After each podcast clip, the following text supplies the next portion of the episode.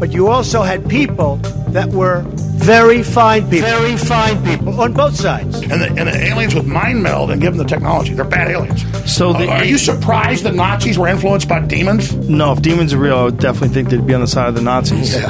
McDonald's is connected to the Clintons. They chop up the bodies and put them into the sausage and hamburgers. People are being cannibalized. Look it up. And I'm watching CNN talk about this as violent white nationalist protests. We have done everything in our power to keep this peaceful, you know? It's uh, Pepe's become kind of a symbol.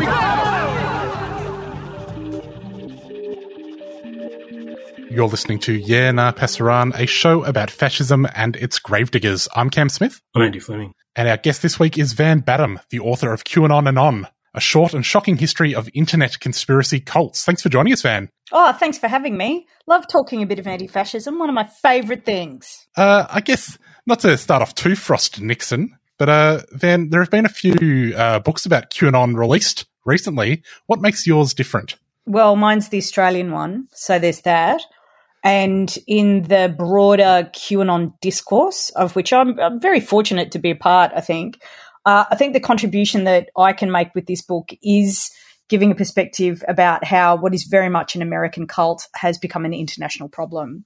And the other thing that I did with my book, uh, I mean, I have relied very heavily on the work of QAnon researchers like Marc-André Argentino, who's fantastic, and Mike Rothschild and Travis View and Will Sommer, and all those guys are sort of the heavy hitters in the QAnon watching space.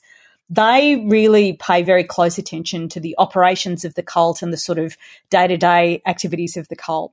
But as I started writing about QAnon, my interest, because of you know the interests that I hold as a uh, activist in Australian public life, became about a broader geopolitical question around campaigning and how QAnon is just the latest in a num- number of phenomena associated with the practice of bad faith mainstream political actors sort of weaponizing a part of the electorate that hasn't been activated in a very long time.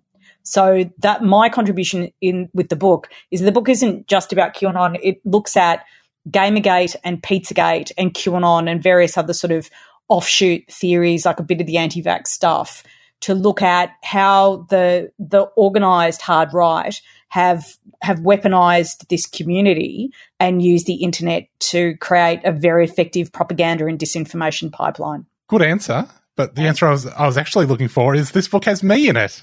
Oh, well, that's the best thing about the book.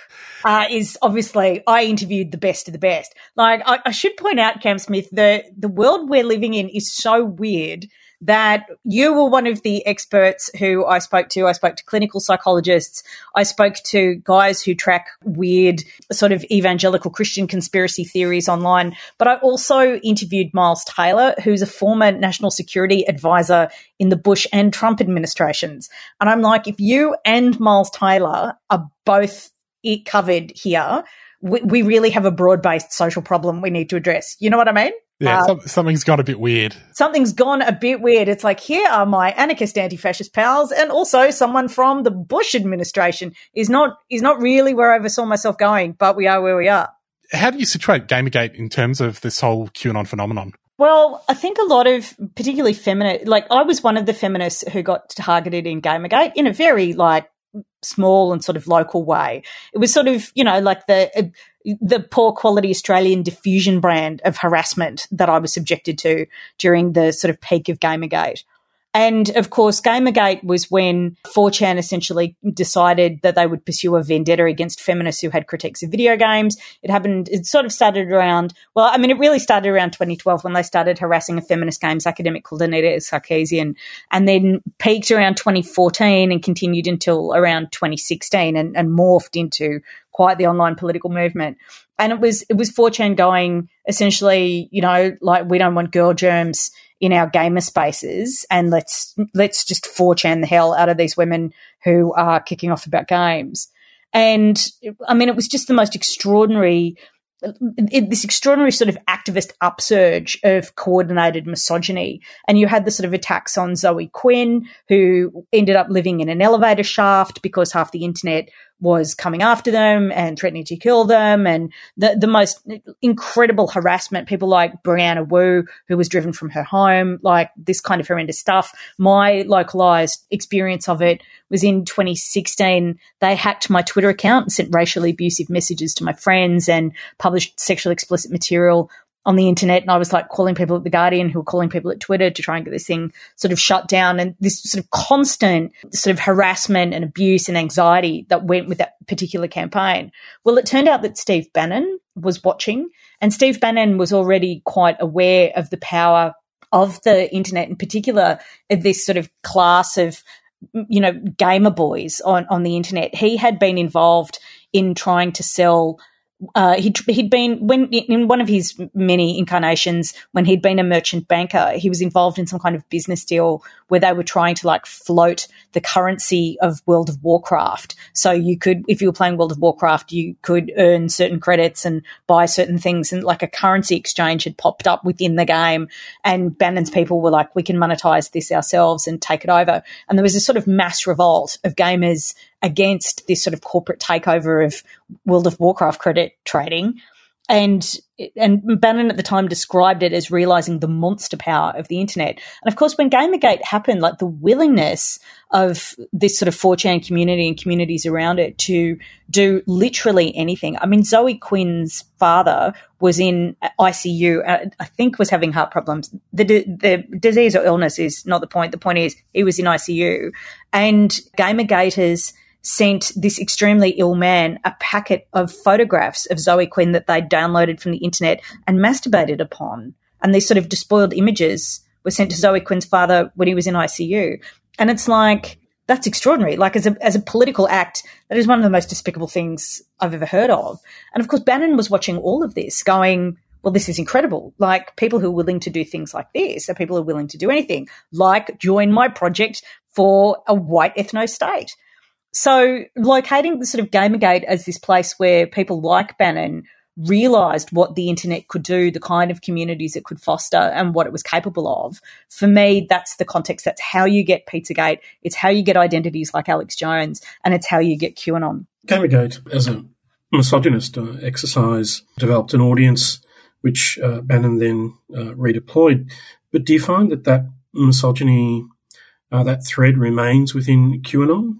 oh yeah, absolutely. I mean, I called the the chapter about Gamergate in the book Gateway Drugs because we, I mean, we know this from studying patterns of terrorism in the West that there's a there is a misogyny is the gateway drug to acts of, of violence and greater terror. It's like if you like misogyny, you will absolutely love racism. You know, like that's you really see that channel. Once you're in a, a, forum that says it's okay to call women bitches or sluts or whores and talk about raping them once you can dehumanize 51% of the population it's not too hard to demonize the rest.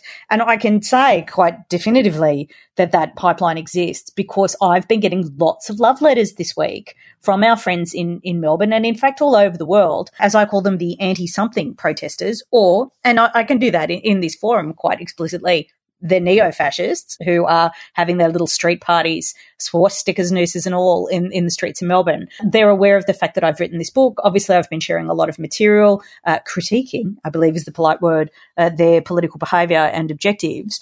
And I've just been absolutely deluged this week. I think I blocked about 500 people two days ago. And I mean, the misogyny just drips. Jacqui Lambie, who is an interesting political character, uh, a person not necessarily not necessarily the most ideologically consistent individual, our Jacqui, Uh, she gave a really great speech in Parliament about a week ago where she was saying, you know, put your big pants on and get vaccinated, take a bit of adult responsibility. And that, the clip of her giving the speech in Parliament where she laid into Pauline Hanson went quite viral. And I shared it because I, I want to reach the people who have voted for Jacqui Lambie and who think she's, you know, a good. I want to reach them with a pro vax, anti fascist message. I think that's quite a good community to get on board with the anti fascist project. And the misogyny directed at Jacqui Lambie was, I mean, it was old school. I haven't seen anything that bad in a few years because I'm now just like the blocking queen. I've been harassed so much. I said to somebody the other day who was like, Are you all right? I see you're getting a lot of harassment. I was like, I've been at this rodeo so many, so long that they've given me a free horse. Like, it's, you know, in, in, in our household, we call me getting a death threat a day ending in Y. And the, the but the misogyny directed towards Jacqui and myself this week, it was it was really like being back there in the in the trenches of the sort of Gamergate era and just the constant dripping hatred of women. And of course, there are women who join in on that as well. You know, the, the kind of person who the feminist community in Australia often refers to as the boy suck, uh, or academic communities refer to as those who make patriarchal bargaining, like women who think that if they ingratiate themselves with misogynists, it will spare them from misogyny. Uh, spoiler alert: this has never happened. They they joined in on it too. But just so everybody's aware, you know, I'm a whore, I'm a slag, I'm a slut, I'm ugly, I'm fat.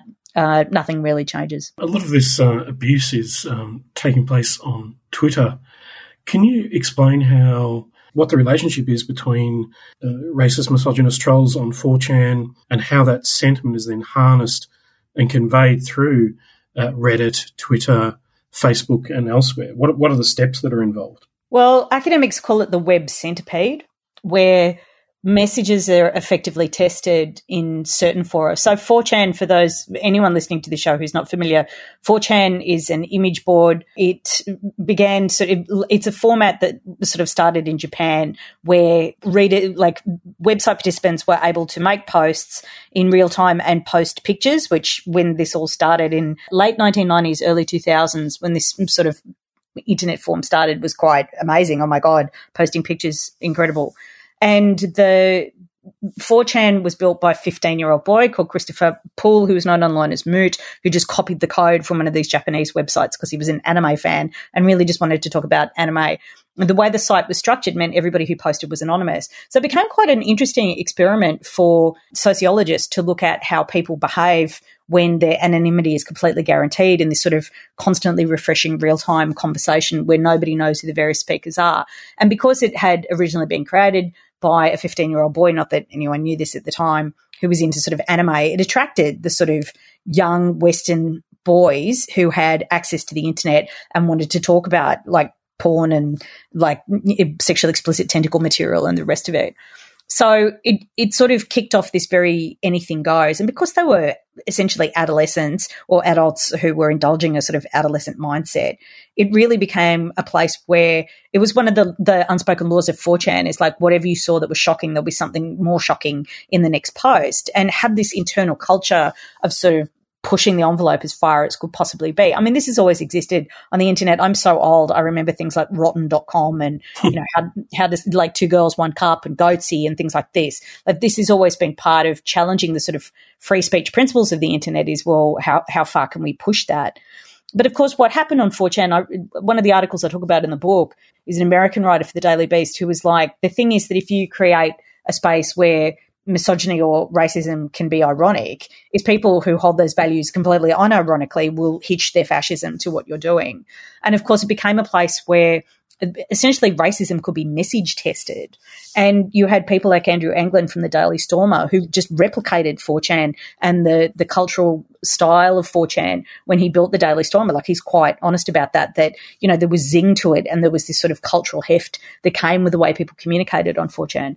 And of course, various other actors have looked at what gets purchased on 4chan, like the QAnon story, like Hillary Clinton's going to be indicted, and you know, there's a deep state and military people, and Donald Trump are trying to save us all from the pedophiles and the rest of it. Very early on, people saw the capacity to build communities through Reddit channels that weren't like 4chan, that weren't saturated with sort of adolescent young heterosexual men from the West, but to create to sort of stoke and create formats with a, a, tested message that could appeal to different demographics. And of course, once you get to Facebook, where everybody's mum is, and uh, particularly on Facebook, where you have a large community of people who are older who don't have particularly sophisticated information literacy, the older you are, the more likely you are to trust what you read on Facebook, which is a shame. You end up with bad faith actors sort of stoking particular communities and particular demographics around cultural images and communities that radicalize them in a far right direction. And I was certainly go into detail in the book about how that was achieved and who got involved when and how the QAnon myth and and, and Pizzagate and Gamergate metastasized. In terms of Twitter, one of the things they really pioneered with Gamergate was the concept of Twitter swarming where it, if you could be bothered creating a number of sock puppet accounts, if you could be bothered creating 20, 40, 60, 100 accounts, you could push, you could automate messages and attack messages out really quickly with hashtags and cause hashtags to trend, all of which targeted like a, a victim or a movement or a, you know, particular set of accounts. And uh, you only needed like a small group of people who knew what they were doing to do this. And then the swarm was like this proximity effect where if a hashtag started trending that was like, well, for example, kill all feminists or whatever, you could rely on communities who were simpatico to those beliefs to jump on board and to create organic growth. And it's these kind of lessons learned organically that have been totally professionalized and organized by digital actors to run campaigns like the Trump campaign and the Clive Palmer campaign in 2019 in Australia, and certainly in Brexit. Like these kind of phenomena have been studied and used and, and deployed really to the detriment of democracy everywhere. In the States, I think we've we've discussed on the show before about how, you know, the last 20 years of Fox News sort of primed the, an older generation to be quite ready to be pilled on things like QAnon. When you look at Australia, what sort of demographics were the first to latch onto QAnon, and what do you think primed them? Well, in Australia, and I talk about this in the book as well, like it got in through the wellness community. So in America, QAnon QAnon was just ripe for a disappointed alt right who'd campaigned to get Trump elected. Trump had got elected, and you know the the white ethno state didn't materialize, and you know pesky democracy and and various processes, the, the vast inefficiency of the failed American state frustrated the Trump agenda. Yay, I think. And of course, in America, you have these political communities that are already radicalized around things like Fox News, and but in Australia and in Germany, the way that the sort of QAnon mythos entered was through the wellness community. In fact, I spoke to this amazing guy when I was uh, writing the book called Cam Smith, who's like an extremism and anti-fascist researcher from Melbourne, who talked about how he was seeing sort of yummy mummy wellness groups start going, yeah, I'm really concerned about Hillary Clinton and uh, organising get-togethers in, in pubs in Oakleigh to to talk about their particular political sudden political antipathies in antipathies to the American deep state, and and that was facilitated by Facebook and sort of algorithmic radicalization, which is a term that Joshua Roose, who's a he writes for the Conversation, he's a counterterrorism expert, and I did a show with him the other day, and he's really good. And he that's his phrase is algorithmic radicalization, which he originally looked at in like jihadist communities. And Facebook essentially did the same thing in Australia. Like a friend of mine was looking for organic dog food uh, to feed her her dog, and ended up getting recommended all of these anti-vax pages. This sort of soft anti-vax message that pretty quickly became recommendations to watch propaganda videos from the United States about uh, about the you know the secret conspiracy of pedophiles working with Hillary Clinton to torture children for their screams to you know develop um, superpowers from you know, the, the extracted blood of tortured children kind of thing. And and that's really how it got in in Australia. In Germany it's it's a very it's a big and ugly problem obviously because there are that that community that or that tradition of extremism in Germany has never entirely gone away. And you've seen some pretty serious protest action in Germany of this weird sort of meld of of wellness and radical far right belief.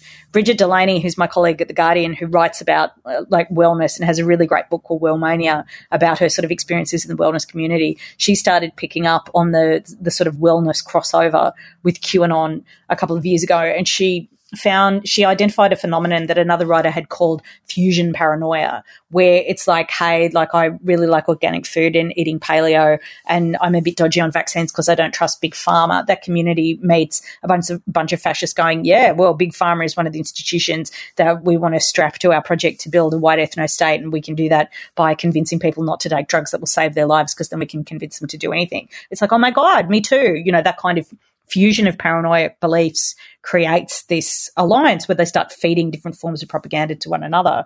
And certainly in the groups, and I'm sure you guys have seen this as well, that I'm sort of hiding into research that I hid into research the book and sort of my continuing interest in this space, like this bizarre sort of, you know, Nazis for organic bread kind of movement that's really taken off. And, you know, like I, I, I love fresh oranges, vitamin C and genocide kind of themes that, that keep cropping up is is I mean it's genuinely it's genuinely terrifying. It was interesting. So in the book, another one of the researchers I spoke to were the guys from the QAnon Origins Project in the United States who do a lot of writing for Bellingcat and monitor these guys all the time. I think you've had them on the show before, and they're really, really good. And uh, one of them did the expert read of the manuscript um, when it was still in draft form, and he was like, "Wow, lizard people are such a big thing in Australia." He's like, "Lizard people aren't, aren't a big thing in in American QAnon. Like they've got their own sort of culturally specific paranoias." And I was like, "Oh no, no! Like QAnon in Australia, we get a lot of lizard people. So they're these sort of interesting." Cultural flavors that come with the, different groupings and the different sort of places where the conspiracy theory has latched on. I guess the other great thing about Australian QAnon that I think surpassed you know, the original flavor is that what, what was the best that the Americans got out of Trump was, uh, oh yeah, those guys uh, don't like pedophiles, me neither.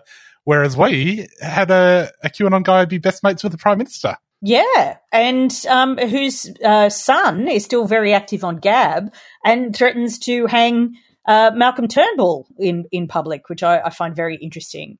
Yeah, so uh, the, the, Americans, like when I spoke to to Miles Taylor, he was just like, I've got to say, as a national security person, that's a concern. I was like, yeah, it is. It's kind of a concern that the prime minister's best friend is a QAnon and his son is a QAnon, and they've all and his the prime minister's best friend's wife has, of course, posted QAnon slogans and material in her various uh, social media expressions and they have stayed at Kirribilli House. He's the the wife was given a security clearance and it's like that may not seem like a big security risk now if they're friends with the prime minister, but he's not going to be prime minister forever. Hopefully he won't be prime minister by the end of next year. And the idea that another government could come in, even another liberal leader. I mean the the whole that sort of QAnon circle around Scott Morrison was very public about attacking Scott Morrison's rivals and enemies within the Liberal Party, which is something I found very interesting. Was that you know there had been public denunciations of Alexander Downer, public denunciations of Malcolm Turnbull, and of Julie Bishop. One of the the quotes I included in the book was Lucy Turnbull on Twitter talked about how she and Malcolm were like in the street, and somebody drove up to them and screamed, "Hey, pedophiles!" and then sort of drove off, like really shows the penetration of the the QAnon mythology and how it's been seeded. The idea that a Prime Minister of Australia would welcome that in to Kirribilli House is, I mean, completely extraordinary. There are lots of reasons that Scott Morrison should lose the next election, and that that lack of judgment or simpatico-ness uh, with those beliefs if that's i mean that's the thing. It's either extremely bad judgment the world's ugliest form of cynicism or or some kind of like shared set of values. And in all three of those cases that's that's pretty disqualifying from a leadership role. One of the situations you look at in relation to that is the whole thing around scott morrison calling out uh, ritual abuse in his apology to uh, victims of institutional child abuse I was curious, where did you land on how that came to be? Did you, do you think that that was partly uh, Tim Stewart getting in his ear, or do you think that perhaps his own evangelical beliefs might have played a role in that? Look, it, I mean, it could be his evangelical beliefs, and certainly the thing about QAnon and the whole, that whole sort of conspiracy genre is that the it, it's grounded in the apocalyptic language of evangelical Christianity, like absolutely, and it uses like the these these concepts of like the great awakening. The very specific sort of protestant concepts as well you know and and these various bits of of, of christian iconography that have been absorbed into this mythos but the specific use of the term ritual sexual abuse is really interesting because one, it harks back to the satanic panic of um, the 1980s in America. You know, this idea that evil Satan worshipping pedophiles were e- everywhere and they were getting their hands on their ch- on your children, and this was like a big media storm back in the 1980s that resulted in like 12,000 complaints to the police, none of which had a single shred of evidence to to argue any of them, and we're all dismissed, kind of thing. But the ritual sexual abuse is, you know, obviously this idea that it's all Satan worshippers who are stealing children and, and torturing them for their screams and doing abominable things to them. And of course, the the term is discredited in the actual the child protection space because it's the kind of thing used by cranks and you know this idea that that child abusers are, are, dressing up like the great Satan to harm children and whatever is very like it is discredited after things like the satanic panic. Like we know, like we know that people who abuse children are generally people who are close to them, not secret cults snatching kids. They're like it's opportunistic abuse that comes from people betraying intimate trust through like a grooming process. Like we know all of this now. And when that term popped up in Morrison's speech, it was when Morrison was supposedly giving the apology to the victims uh, of sexual violence and abuse in the after the Royal Commission into institutional cover-ups of uh, abuse. And you had people who had been through the most extraordinary, just just absolutely horrendous family situations. You know, people who had buried kids who had committed suicide after abuse, like you know, very sensitive moment for the nation. And then in the apology that's supposed to account for you know the government's role in allowing these kind of abuses to to perpetuate by not applying the scrutiny deserved to these various institutions. You have this sort of dog whistle to really like nutty paranoid stuff that gets said by the prime minister. And of course it got picked up by the kind of people who uh, research and investigate in this space who was like hang on and there's a paper trail or a digital paper trail from Tim Stewart, uh, who had been hanging out with a internet crank called High Priest. And High Priest and Tim Stewart had been talking about different ways they could influence the Prime Minister to get him to talk about all kinds of things. And Tim Stewart had this relationship with a well known sort of conspiracy theorist in the United States called Isaac Kappy, who was one of these guys claiming that everybody in Hollywood was a pedophile. And that was probably the reason his, uh, career as an actor didn't go anywhere. That was his argument. He had been out to Australia and hung out with the Stewarts, and they'd been hanging out with Fiona Barnett, who's just like Australia's queen conspiracy theorist around this stuff. Fiona Barnett does these amazing videos, uh, and in the footnotes of the book, I, I, link to some of them. They are really very special, where she tells these incredible lurid tales about how she was sexually abused by eh, various people, including three Labor prime ministers and Richard Nixon, at the behest of the CIA because of her grandparents, who were Nazi spies brought out to Australia secretly by the CIA to run an MK Ultra program and turned her into a child assassin. And it's this level of influence that the prime minister was was subject to, dropping terms like ritual sexual abuse into speeches in Parliament at the behest of Tim Stewart and this sort of extraordinary rogues gallery of just bonkers conspiracy theorists who had who Tim Stewart had fallen in with, and these were the people influencing the language of a prime ministerial speech. Like, and it's when you see that speech in the context of Fiona Barnett's videos that you just think this is more than a security risk. This is a reality risk. Like a prime minister who's willing to engage with these people is off piste. And it's, it's really a cause for concern. When I found the Fiona Barnett videos, it was, I mean, a lot of the research I did for the book was really disturbing, as you can imagine. Like, some very desperate and vulnerable people, but also some really evil people. Like writing a book about Steve Bannon is not is not easy. like it's not it's not a, a, happy, joy, fun time. But the Fiona Barnett stuff is so unhinged, and the willingness of people to sort of engage with that level of of fantasy and paranoia and, and form groups around it and activate activate around that that was really confronting for me like that was really terrifying that was like there are people who will believe anything if their if their buttons are pressed in a certain way. In terms of the response of Morrison to the uh, commission, but also much more recently, we've seen thousands of people take to the streets to decry uh, Dictator Dan, to protest against vaccinations, and they've done so in quite large numbers. And I wonder what you think about the government's response, because it seems to be a fairly well, it seems to me to be the case that many of those who were taken to the streets would possibly be expected to vote not for Labor, but for the coalition. Therefore, it makes sense for the Prime Minister and others not to be too harsh in their criticism of these mobilisations. What's your reading on the situation, and how do you think QAnon has influenced it? Well, I, I, mean, we know those people. You know those people. I know them from the groups that I lurk in. We can identify them. Like my friend Bunnings Karen, and Cam, I know that there's some dispute around the original Bunnings Karen. well, there's no there's no dispute. There's just a few people need to get their timelines correct. um, the woman who I know as as Bunnings Karen, certainly from the moment she popped out uh, outside the CFMEU, you can imagine I've had quite a bit to do with the CFMEU in my time, and she is not a member. So, I mean, it was it was really confronting for me to sit there and and because I'm watching all of those protests play out uh, in the groups that I'm in that I've infiltrated and see that this is an organised far right doing what an organised far right do, which is seize an opportunity to mobilise and exaggerate their numbers at a time where there's not going to be opposition on the streets because everybody else, quite sensibly, was at home sheltering from the invisible killer virus ripping through the community. And the the attitude of the Liberal Party and the National Party towards these people has it actually did stagger me. Like when you read about the formation of the Liberals back in 48 and the sort of vision that Menzies had for the party, Menzies was very much of the belief the, the reason why the Liberals are called the Liberals and not the Conservatives was because they had liberal, they did have liberal values. They're not values that I share, but they had liberal values. And his opinion always was that they didn't have to play to placate the Conservatives because the Conservatives would vote for them anyway. That as an anti-communist sort of anti-Labor party, that that vote would be sewn up, and that was always the sort of compact with the Liberal Party that you know the Conservatives could rant and rave, but they would have to sort of come along with a, the centre right project anyway.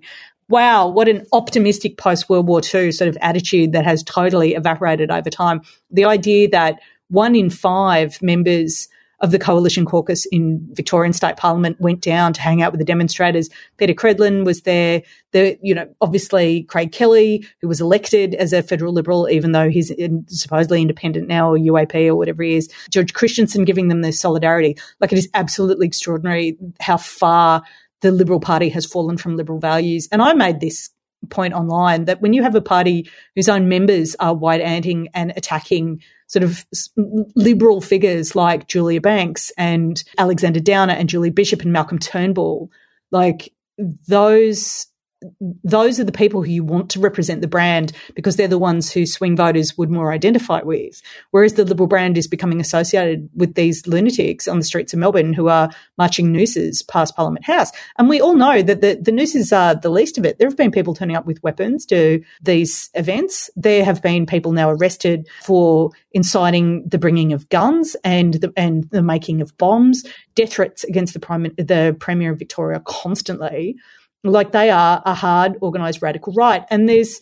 there seems to be this sort of cynical opportunism of the the liberals and the nationals thinking that they can somehow that these people can sort of serve their interests and they can be sort of weaponized as a radical sort of front for their political movement and ideology that this is how you lay one on Daniel Andrews. Is the most extraordinarily stupid political thing I've heard in Australia in some time, given the fact that Andrews every day those protesters are out, Andrews's poll numbers go up. Like he's now there. Are poll, there there was a poll that came out the other day that had him at fifty eight forty two. And there were pollsters online disagreeing, saying that was conservative, and they had him more at 60, 61 to 39, which is like John Curtin didn't get 61 at the height of the Second World War when he just built the welfare state. Like Curtin was on 58, 42.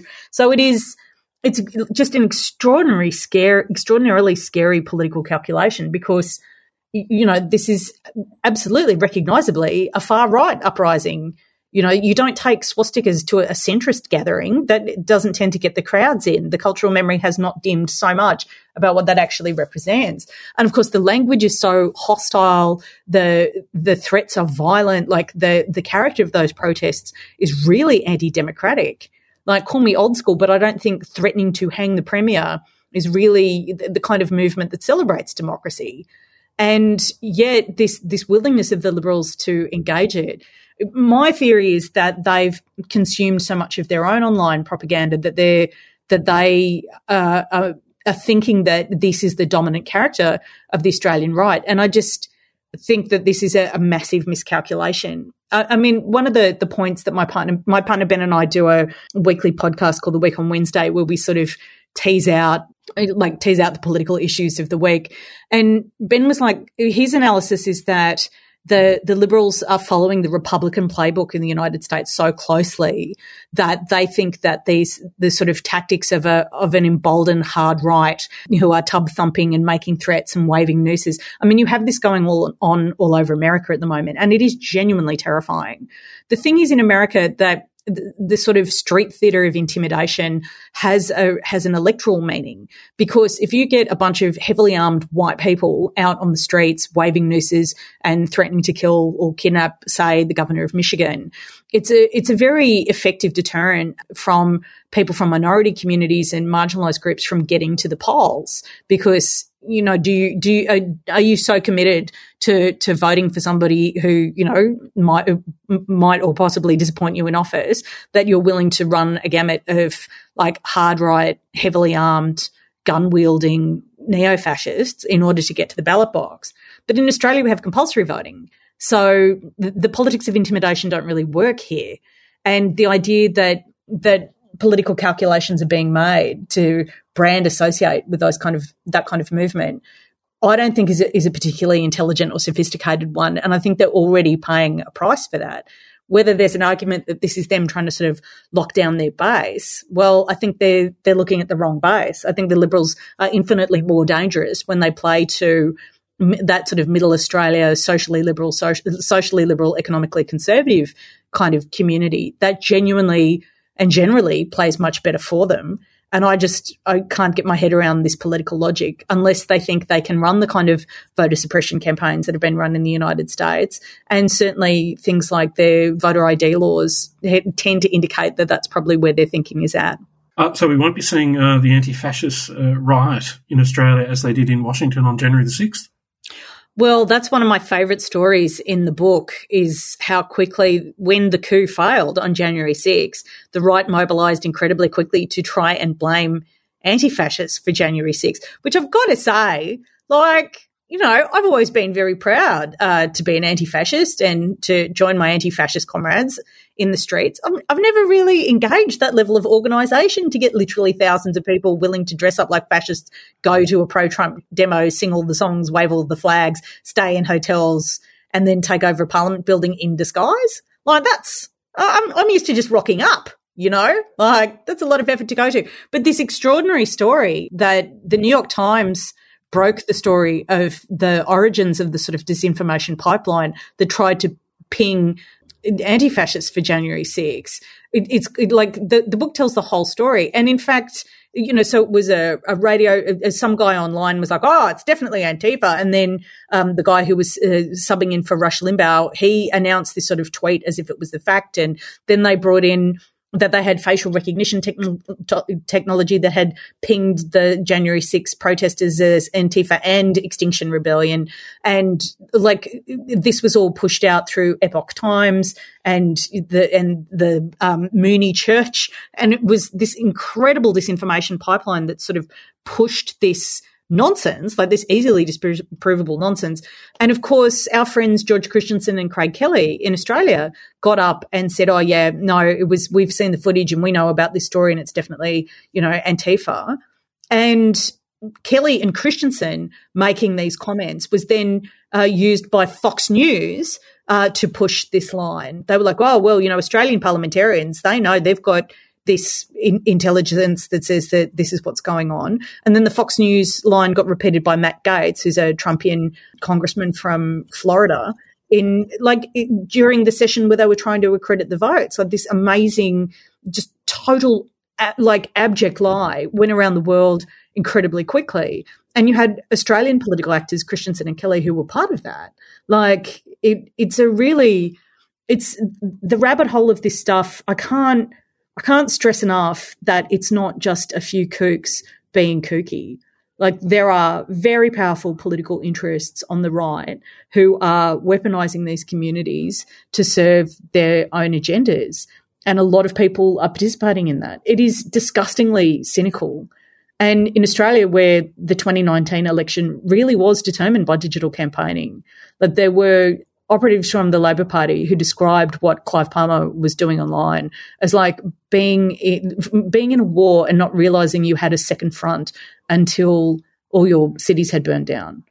And the kind of disinformation campaigning that has been used in um, in Australian federal politics for the past couple of years is a real source of concern, especially when you look at just how entrenched those pipelines of disinformation have become in the United States. Like, there are people who will tell you, like, totally believing on the basis of media that they've consumed that anti fascists were responsible for January 6 and it was all a false flag operation and a trap and the rest of it. It is amazing. Well, I think that it points to one of the themes in the book, which is that one of the reasons QAnon and similar theories have such power is because they don't depend upon a factual account of the world. Instead, they present a certain narrative which is uh, appealing to at least a segment of the population. I'm wondering if you could talk a little bit about what you think that vision is and where does this uh, desperate, let's say, um, desire for some such narrative, some consoling narrative, where does it come from? In other words, what are the do you think are the underlying social factors that render people vulnerable to this kind of nonsense? Well, certainly my own experience of the book, like I, I went into the book as a left wing person going, well, surely, and uh, you know, and me as a veteran of a thousand arguments online, like a million arguments online, a thousand is pretty conservative. I think I have a thousand arguments with people online in a day. And I think left wing people really struggle to understand that right wing people just don't think the way we do. And writing the book, I had to sort of, I had to I had to really take the beam out of my own eye from from two misconceptions I had. One that if you just argue the truth with people, of course they'll come around to it. Like this is this is the height of left wing vanity is to presume that facts and logic will win an argument. Like God bless us, guys. Like that's just adorable to think that you can argue the facts or the science and that that will be enough to change someone's mind. Similarly, arguing the morality of a situation is completely ridiculous when you're arguing the morality of a situation with people who fundamentally believe in the creation of white ethno state. You are not going to win on an argument on a a moral argument with those people because they just they have no morals. The so that was a big thing for for me was the the research and especially when I spoke to clinical psychologists who were like people are attracted to conspiracy theories when they're overwhelmed with information and they experience a, a distress or a status upset in particular and the world becomes too complicated for them. And conspiracy theories are great because conspiracy theories give you both a very polarized and simple understanding of the world around you that it, it, it's either good, bad, light, dark, patriots or traitors, you know, human beings or lizard people. You know, that's it's everything becomes a binary, and that's a huge comfort for people who are overwhelmed by all the nuance of different information. And obviously, you can see the appeal of conspiratorial thinking during coronavirus, where overnight suddenly everybody had to learn, uh, you know, a language of biological sciences and, and virology, you know, and what were the correct policy responses in a situation where the science was changing. You know, these were these are really difficult times that require enormous amounts of intellectual effort and judgment, constantly reevaluated judgment, and that is too much for some people if they've got other things going on in their lives. So that was one of the things that I had to be disabused of. The other thing that was really important, like I'm I'm a very, you know, like boring Marxist. Like and everything is material. And I came at it from going, right, well, we know that this is about globalizations, globalization and its discontents. This is about a, an oppressed class, specifically in the United States, a displaced working class, and people who have been shafted by the offshoring of manufacturing and the the neoliberal erosion of the American dream and working class purchase on standard of living. That's where I came at it from. And that's not who these people are at all. Like working class people don't have time to fly down and, or, or money to fly down to Washington and stay in a four star hotel and, you know, go to a few restaurants before trying to overthrow the government on the weekend. Like that's not the working class experience in the United States at all. Not in a country where one in seven households live in food poverty. Like that's, that's not who those people are. And the research that kept coming out, and I'd like to say I'm not the only person who, who made that misjudgment. Like, you know, the, the big left liberal publications in the United States were certainly running with this image of the Trump voter and Trump as this sort of blue collar billionaire icon, which was something that he was described as by Sean Hannity and Fox. And, you know, this idea that I think a lot of people had, particularly outside the United States, that Trump voters were you know, the, the Rust Belt working class. And he won Pennsylvania and Michigan and Wisconsin on the basis of this sort of working class vote. That's not that that's not the Trump base. The Trump base is a disaffected middle class, and they're not disaffected by globalization.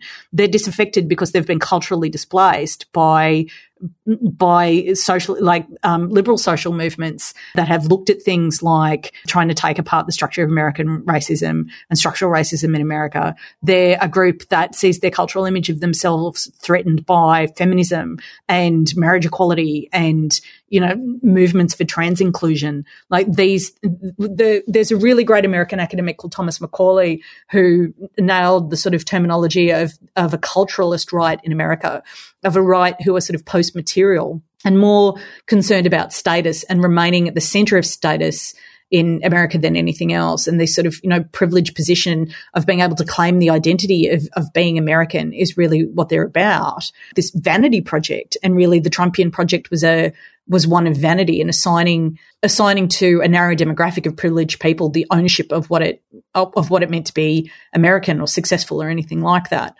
And there's an American conservative intellectual called Tom Nichols who writes for The Atlantic, who I think is really great. He's one of those never Trump conservatives who, who's seen just like the collapse of the conservative project in America and has the sort of, and has the honesty to, to analyze where it all went so terribly wrong.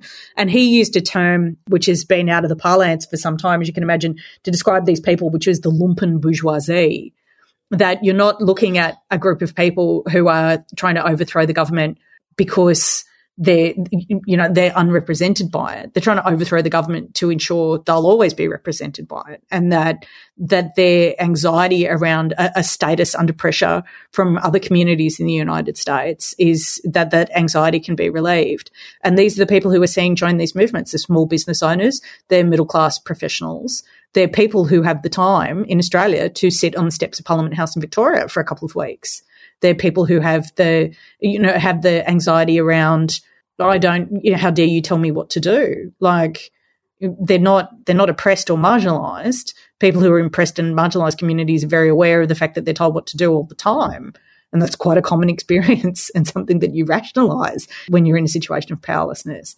So it, it has been real, it was really interesting writing the book to sort of, to, to get on that channel of looking at a lumpen bourgeoisie, a post-material community who are so obsessed with their own privilege that they're literally willing to overthrow governments and destroy institutions to maintain it.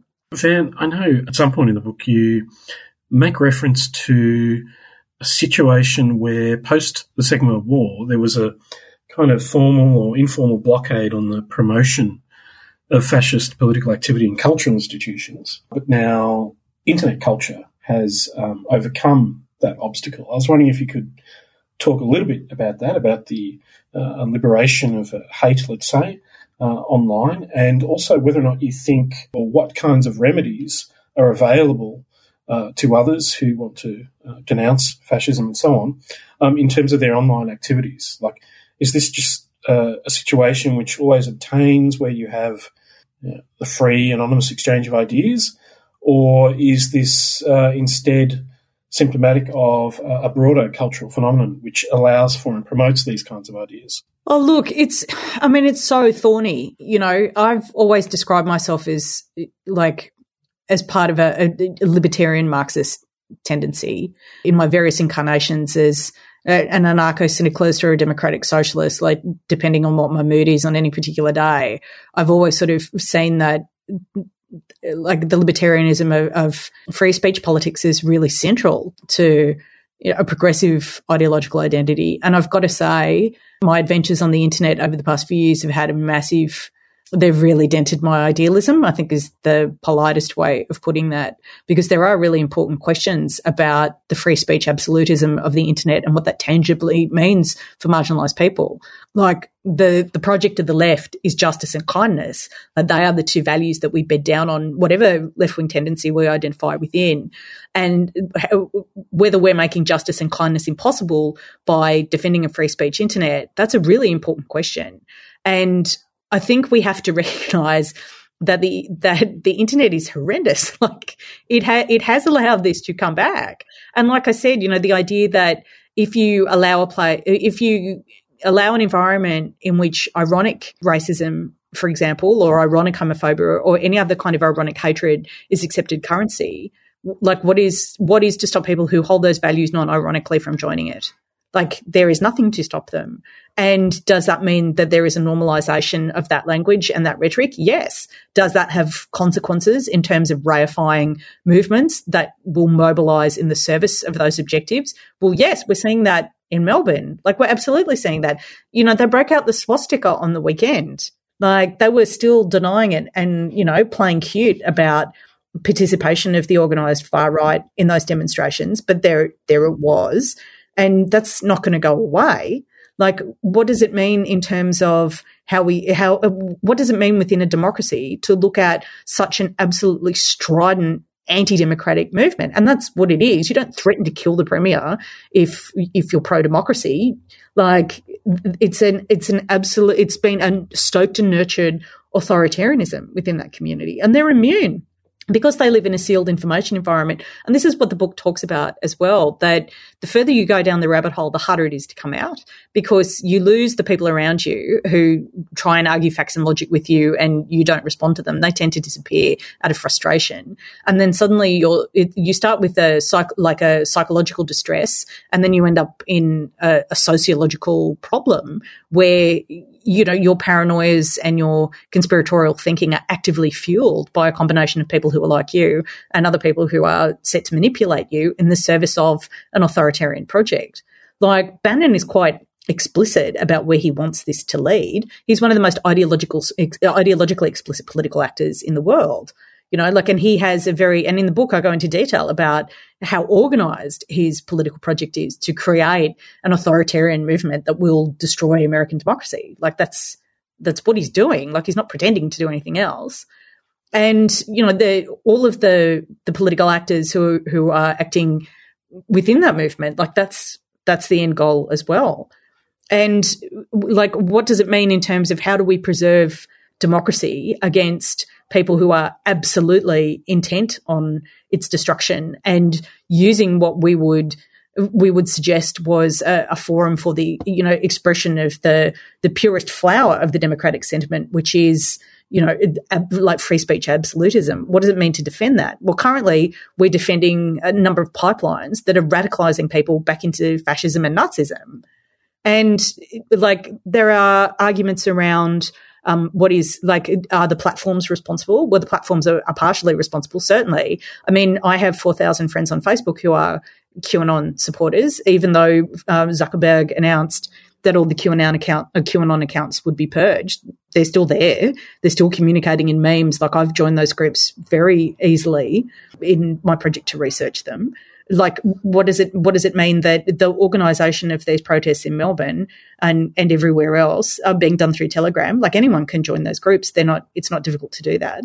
Like Telegram isn't accountable to anyone. It's you know how do how do we possibly reel that in? Nina Jankowicz, who's the disinformation scholar from the Wilson Center, who I also interviewed from the book, who I know I think you guys have spoken to her as well. She's like the the bigger issue here is a cultural project that really is strident in institutional anti-fascism. That the idea that anti-fascism, anti-fascism isn't something that we associate with the left. It's something that we associate with a majority position because that was, you know, that, that was the legacy of the Second World War was that this was to never happen again. And all sides agreed on that. And, but that that consensus is broken down. The idea that a centre right party, and this is, I mean, this is one of the the really surprising discoveries for me as well, was that to keep to keep the fascists out, you need a you need a moral and strong centre right. You do actually need an explicit bulwark against authoritarianism to exist in in the mainstream right. And the reason why this is becoming so frightening as a as a political trend, this sort of footsie with the far right from from who are supposed to be mainstream centre right actors. Like we've been here before as the West, and when we were here last time, it ended incredibly badly. And there has to be a kind of there ha- there has to be an, an, an institutional energy to fight eh, to fight fascism everywhere, like everywhere. Fight fascism always everywhere like from the universities to the health system to the media to like policing, it's got to be an absolute inherent value in every social institution we have, even if it is, and it's got to be a value encouraged in our ideological opposites as a bulwark against the the alternative, who are currently marching down the streets of Melbourne with nooses, waving swastikas, threatening to kill people. Like I don't I don't think we can afford to be pure. I think we have to be active and alert. Well, I think that's a good spot to leave it. I, I, I had a question, question, but, but my, my question got answered. Which Oh, was good. what? Oh, I was going to be, what do we do? We fucking we smash them. we just got to smash them at all times. Like I get up in the morning and I think, what can I do to fight fascism today? Like, what can I do? What can you do? What can any of us do to fight fascism today? And for everybody, there's going to be a different answer to that question, which is good because we've got to fight them on all fronts. My- answer is usually the same, actually. because something is going very, very, very wrong if there are fascists at all. To be a fascist should be the most absolutely like shame, like the most hideously crippling private shame to have any fascist beliefs. The idea that you would exp- exp- express them in public, like there has to be complete, there has to be complete social sanction for holding any of those values at all. Yeah, I, I mean, I just find it. I find it terrifying. It, writing the book, I, I just can I just say I had weeks of nightmares because I went from this sort of, you know, like I I have a very reliable Marxist analysis that applies to this situation, but it, it is actually wrong. The framework of approaching this is wrong. Um, the source of the problem, like capital, capitalism, is the problem, but it's this it's this class of it's a class of capitalists who are dancing with the far right and and centrist right politicians are facilitating them. And despite every historical lesson that should inform them that that they will come the fascists will come for them too. They will eat out their parties which is what's happening in the united states. Like neo-fascism has overtaken the republican party.